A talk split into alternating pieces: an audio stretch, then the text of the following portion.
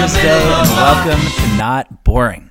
So, as I've started to monetize Not Boring, I've been very pleasantly surprised by the companies that want to tell you their stories. I thought I was going to need to take bold stands and say no to advertisers whose products I didn't believe in, but I've noticed something cool happening. All the sponsors that I've worked with are not boring readers. They understand the things that I'm excited about, and they realize that if you're reading Not Boring, you'll probably be excited about them too. They see their products and the trends and ideas we discuss and reach out because they recognize the alignment. These are companies I'm genuinely bullish on, and I can't believe they pay me to tell you about them. A couple of weeks ago, I told you about MainStreet, a company that literally gives startups free money. As a result of that post, Not Boring readers are getting over $900,000 back from the government this year.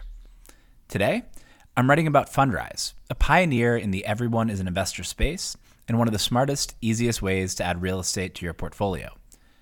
When I wrote about MainStreet, I mentioned that it was a CPA deal, meaning that I got paid when people signed up and saved money, and that I would call out when I was doing which type of deal.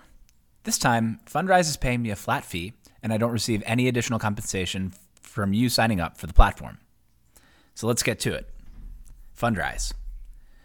Last week, I ended my piece on Opendoor talking about my desire for new ways to invest in real estate and make the asset class more liquid and accessible. It's been under my nose the whole time. Fundrise.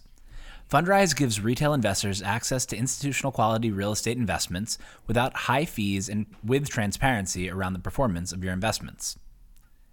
Having worked in real estate tech, I've known about Fundrise for a while, but my conception of the company was based on its earliest model, in which Fundrise crowdsourced investments on a property by property basis. It was one of the first companies to use crowdfunding for real estate, but it's evolved since then. Over the past few years, Fundrise has overhauled the model to run more like a traditional real estate private equity fund, but funded entirely by its individual investors, who invest around $8,000 on average. But that doesn't mean Fundrise itself is small. To date, since its founding in 2012, Fundrise has invested in $4.9 billion worth of real estate to great success. Since 2014, its platform's average annualized returns range from 8.76% in 2016 to as high as 12.42% in 2015. Last year, it returned 9.47%. What's really fascinating is that not only are the real estate funds backed largely by ind- individual investors, the majority of the company itself is funded by those same investors. That means that Fundrise can play the long game and avoid the trade off between growing quickly and charging high fees to make venture investors happy and investing patiently with low fees to make its fund investors, who also back the company, happy. So, how does it do it? Fundrise is one of a growing list of companies that take advantage of Reg A Plus to democratize investment in asset classes that were previously unavailable to all but the wealthiest few. As I wrote about in Business is a Game on Monday, companies like Fundrise give everyone access to similar investment opportunities that professional investors and the ultra wealthy have access to and allow us to build diversified portfolios that generate better risk adjusted returns than going all in on Nikola calls. If you've been wanting to invest in real estate but didn't want to buy and manage a portfolio yourself or pay the high fees associated with real estate private equity, you can check out Fundrise now. But as always, this is all about learning, so we'll cover two things. One, the importance of diversification into alternative assets like real estate, and two, what makes Fundrise different than traditional approaches. Why invest in real estate? Diversification. Twitter's the best. A few days after my Opendoor piece, I was scrolling the tweets and came across this one from SPAC King Chamath Palihapitiya, the same guy who took Opendoor public. Chamath said, The conventional approach to investing for retirement was 60% equities and 40% bonds. If your goal was 10% a year, this mix got the job done in the 80s, 90s, and 2000s. Not anymore. Now, bonds return zero. So does 40 go to zero with it? What do we replace bonds with? Chamath pointed out that in a low interest rate environment, the traditionally suggested 60 40 stocks to bond mix no longer makes sense. While many in his replies pointed out that because of the way bonds trade, you can still generate strong returns on bonds if you know what you're doing, his larger point stands. The traditional way of building a portfolio doesn't make as much sense as it used to. Today, retail investors have access to a larger universe of options than we did before, and investing in uncorrelated assets creates better risk adjusted returns than investing only in stocks. In a seminal paper on the topic, Engineering Targeted Risks and Returns, Bridgewater CEO Ray Dalio wrote about his hedge fund's postmodern portfolio theory approach, an evolution of the Yale Endowment's modern portfolio theory. He describes different approaches to get to a target 10% annual, annual return. In the traditional approach, an investor needs to put most of his or her portfolio in equities, which typically generate higher returns than cash, bonds, real estate, but at a higher level of risk. Being so heavily concentrated in one high risk asset class is a riskier way to generate returns than he's comfortable with. So he recommends another approach that boils down to a few ideas. You can generate a similar risk return profile to equities by using leverage in other asset classes, diversification into uncorrelated assets, both of asset classes themselves, which is beta, and the managers who invest in those asset classes, which generates alpha, produces better risk adjusted returns than high concentration. And three, by leveraging non equity asset classes to the same risk return level and diversifying across more uncorrelated asset classes and managers, you can hit your 10% target with lower risk. For our purposes, the specifics are less important than, the, than understanding the key concept. Allocating money across a diversified portfolio has historically generated better risk adjusted returns than concentrating in just stocks, bonds, or even the traditional 60 40 split. Which brings us back to Fundrise. Investing in real estate as part of a diversified portfolio should theoretically produce better, less risky returns over time than whatever your portfolio looks like today. Fundrise makes it easier than ever for retail investors to do that at a lower cost. So meet Fundrise. Okay, so adding real estate to your portfolio is probably smart. How do you do it? Traditionally, there have been three main ways to invest in real estate. One, do it yourself. This is the original way to invest in real estate. Buy a house and live in it, buy a house to flip, buy an apartment building and rent it out to generate income, buy an office building and rent it out to generate income. The list goes on and on, but all of them have two things in common they require a lot of cash and they're a lot of work. Number two, a real estate fund. Give your money to professionals, have them do all the legwork or coordinate with third parties to do the legwork, and generate returns after fees. This is a great approach. If you could have invested in Blackstone's real estate funds over the past 30 years, you would have made a lot of money, but access is typically reserved for the ultra wealthy. And three, REITs. In the 1960s, Congress established REITs, or real estate investment trusts, to give retail investors access to investments in income producing real estate. An investor can buy nearly 100 publicly traded REITs or an ETF containing a portfolio of REITs, like Vanguard's REIT ETF. Publicly traded REITs appear to be low fee, but by the time it gets to you, many parties will have taken cuts for their piece of the process from sourcing to management. Now, Fundrise is different.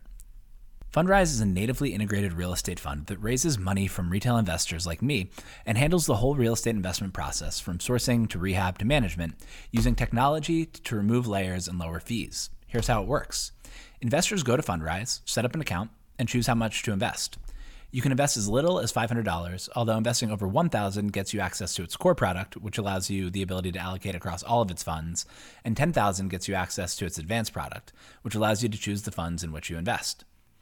I'm not a huge regulation nerd, but Fundrise uses the one regulation that I absolutely adore to make an asset class traditionally reserved for accredited investors available to anyone Reg A. Plus. Reg A Plus, passed as part of the 2012 Jobs Act, lets companies raise up to $15 million per year from non accredited investors.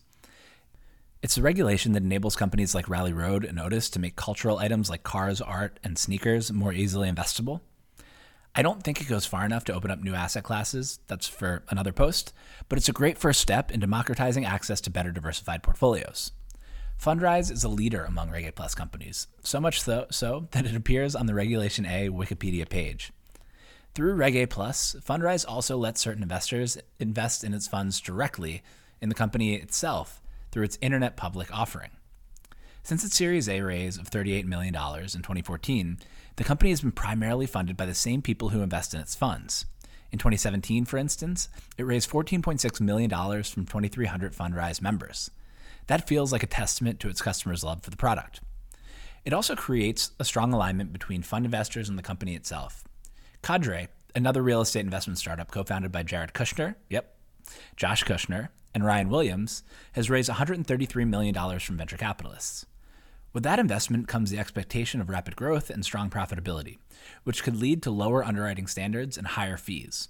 Plus, Cadre does not avail itself of Reg A Plus and focuses only on accredited investors who can put up the 50k minimum investment. Okay, enough nerding out about Reg A Plus. How does an investment in Fundrise's real estate funds work? Regular people invest directly into a fund which goes out and acquires, renovates, and manages properties across asset classes, residential and commercial, geographies, the Smile States, which is a term I hadn't heard, but the states from LA down the southern coast and back up to DC, and strategies like income or growth. You can check out Fundrise's investment offerings. There's a, a GIF that I put in the post, or you can check it out at fundrise.com. Because Fundrise is natively integrated, using technology to integrate supply, demand, and operations and build a direct relationship with its investors, it's able to charge lower fees than investing in a traditional REIT. You can read more about Fundrise's fee structure compared to Vanguard's REIT ETF at a link that I put in the post, but it boils down to the fact that Fundrise invests your money directly into properties and cuts out a series of middlemen. Additionally, because Fundrise investments are private and non traded, they're less correlated to the overall market than publicly traded REITs. When the market crashed in March, for example, Vanguard's REIT ETF tanked nearly 45%, even though underlying real estate prices didn't fall nearly that far.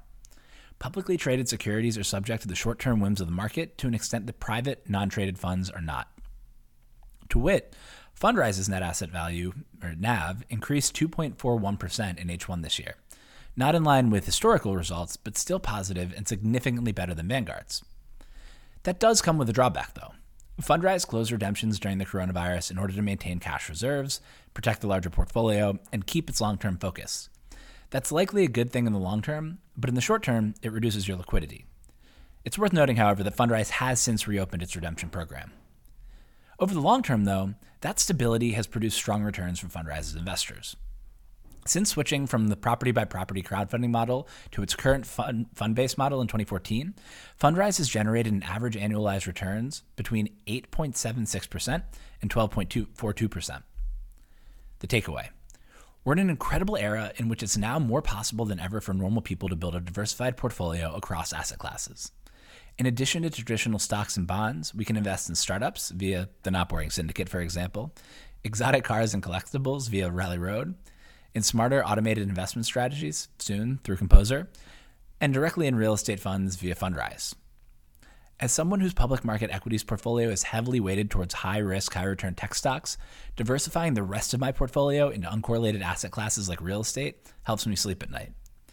But while diversification is smart, diversification alone is kind of boring. The thing I like about Fundrise is that its app and website absolutely let you look at all the assets in your portfolio. It doesn't feel like you're investing in real estate portfolio X. It feels like you're investing in an apartment building in California, a warehouse in Texas, and an office in Florida. Seeing each property, how they perform individually, and how those performances compose the overall performance of the fund is more fun, and it makes it easier to learn what's going on. It's the good parts of passive investing mixed with the entertainment and education of being more hands on. All these things combined, the product experience, low fees, and strong performance, are why Fundrise is the only five star reviewed real estate investing company on NerdWallet, and why I'm excited to be able to tell you about it today.